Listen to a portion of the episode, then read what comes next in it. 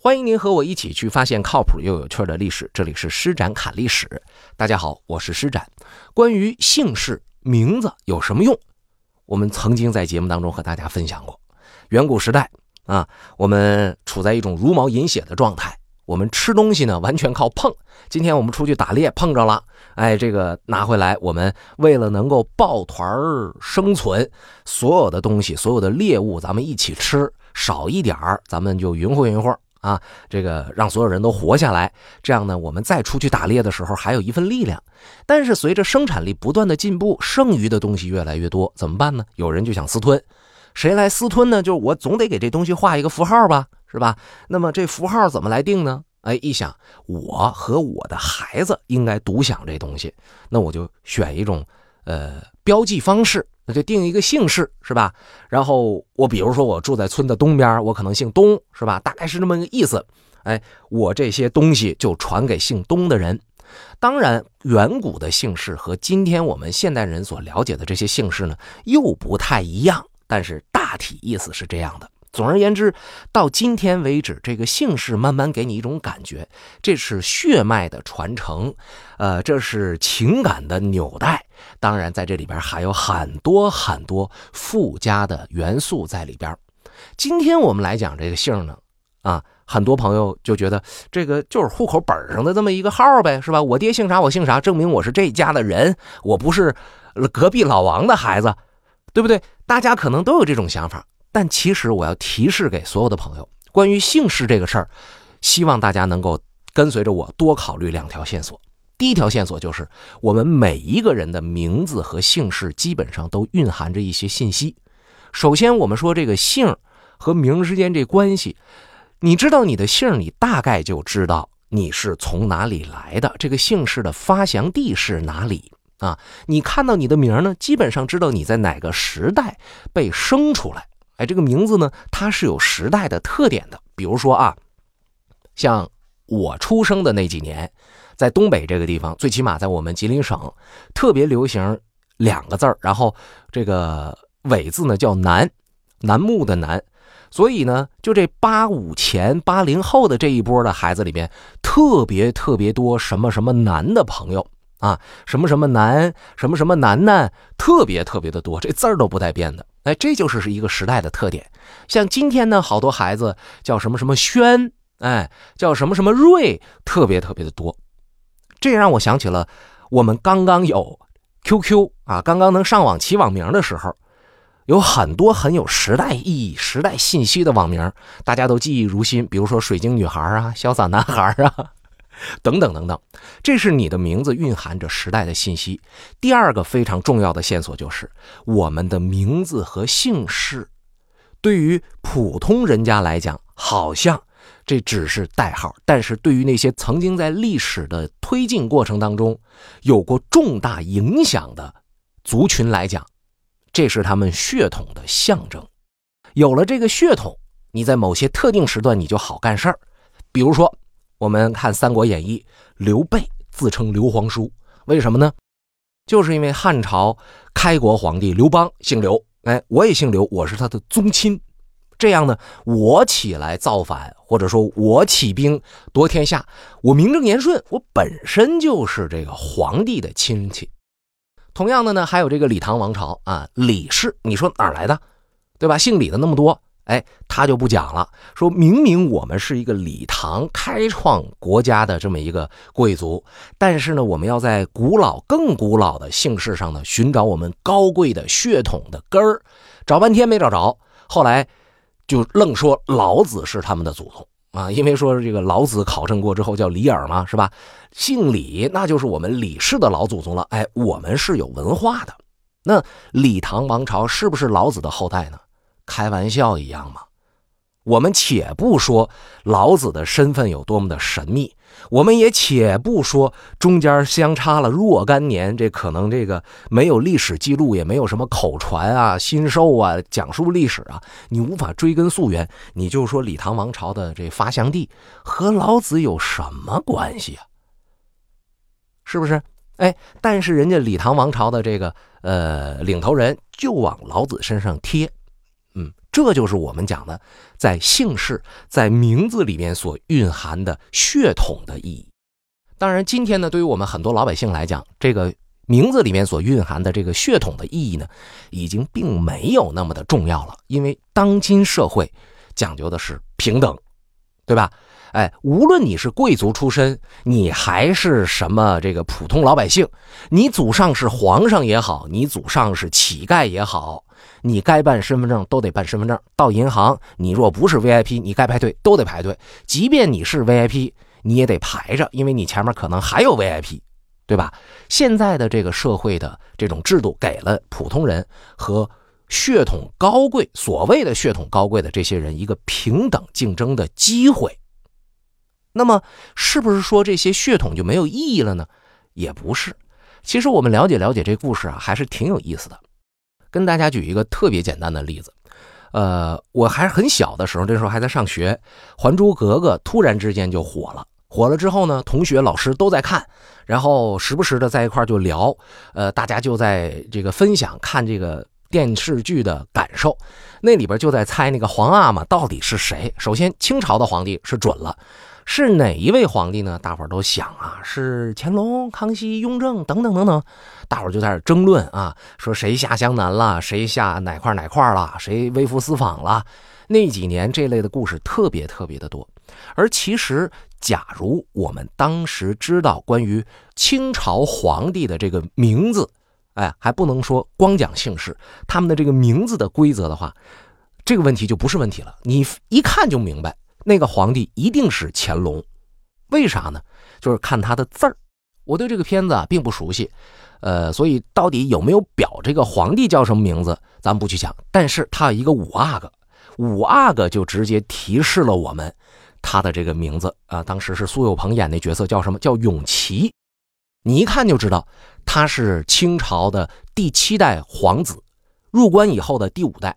因为这个排序是有提前预设的。早就告诉你，入关之后你这名字应该怎么起了。我们都知道，入关的头一位皇帝是顺治。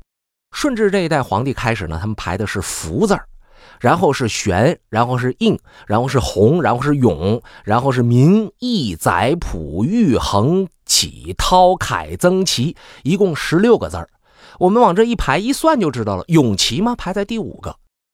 清朝的这些统治者们，他们在设计自己能统治多少代的时候，最开始没想的太长远，说我们先设定十六代，然后呢，进行到呃几代的时候呢，就忽然想，哎，十六代远远不够，我们希望千秋万代，我们先加一些字儿吧，啊，你就写十六个，好像是觉得我们这个男丁不兴旺似的，于是又加了十二个。清朝给自己的这个皇室的名字排字儿。一共有二十八个字但是非常遗憾，大概只轮到第九个“溥仪”的那个“溥”字的时候，清朝就已经灭亡了。所以所谓的千秋万代，啊，这个只是一个美好的愿望。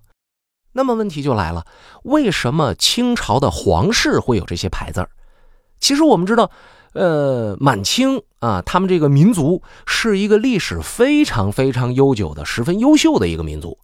夏商周时候呢，这些部落的人群啊，他们叫肃慎，后来呢叫呼吉，后来呢又叫女真，等等等等，他不断的在改名字。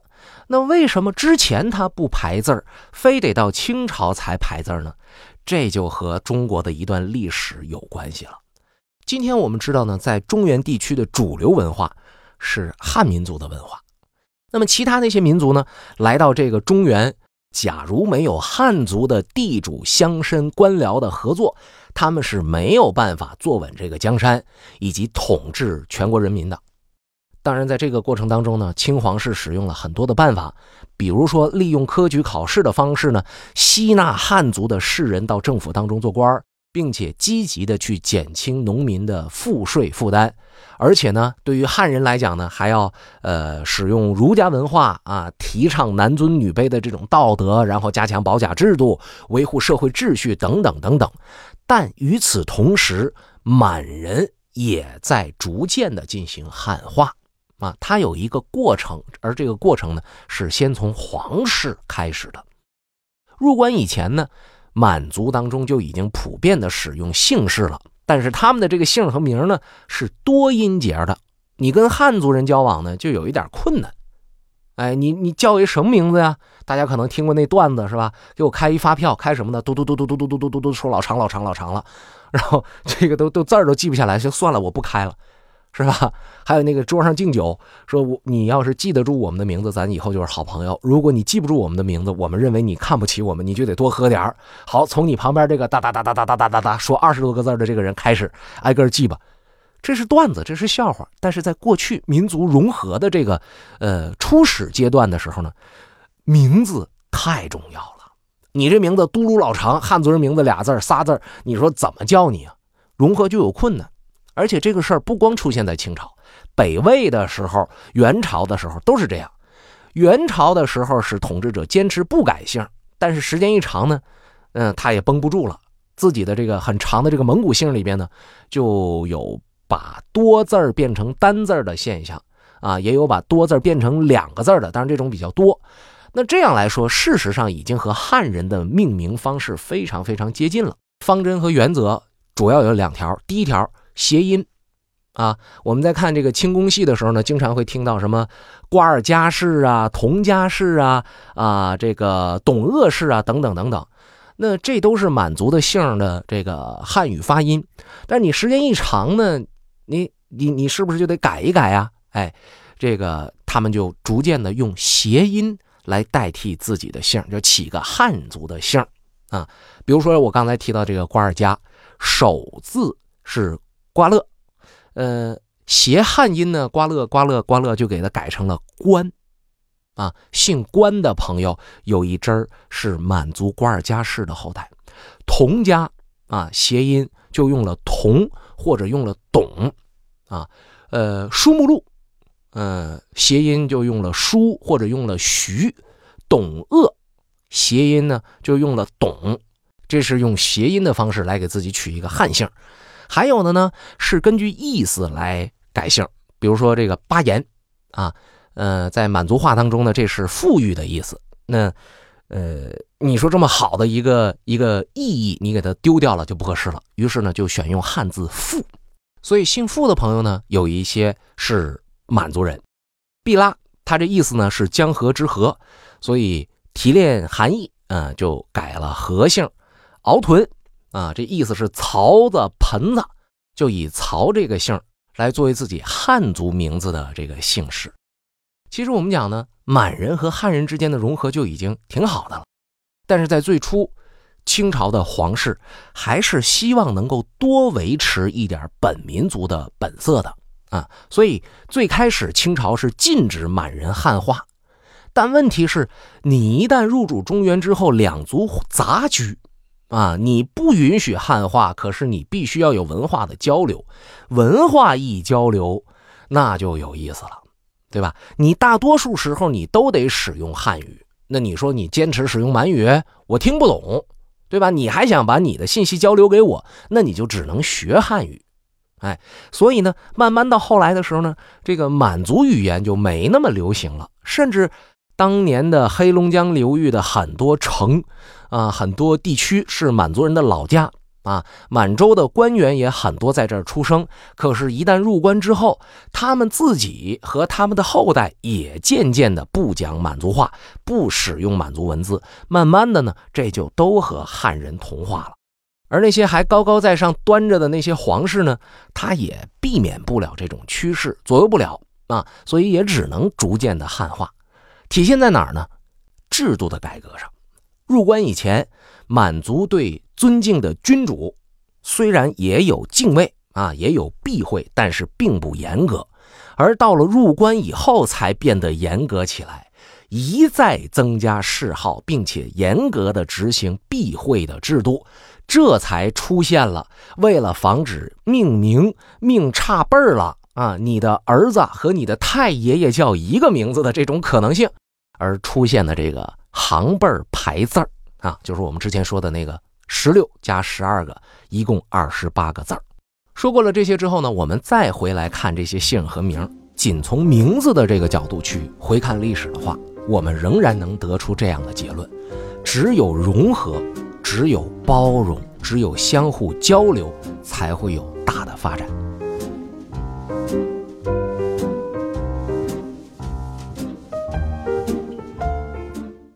如果你喜欢我的节目，想了解更多专辑的信息，成为听友群当中的一员，欢迎大家添加“施展侃历史”微信公众账号，请在微信添加朋友一栏搜索汉字“施展侃历史”，诗情画意的诗，大展宏图的展，调侃的侃，历史课的历史，我在这儿等你。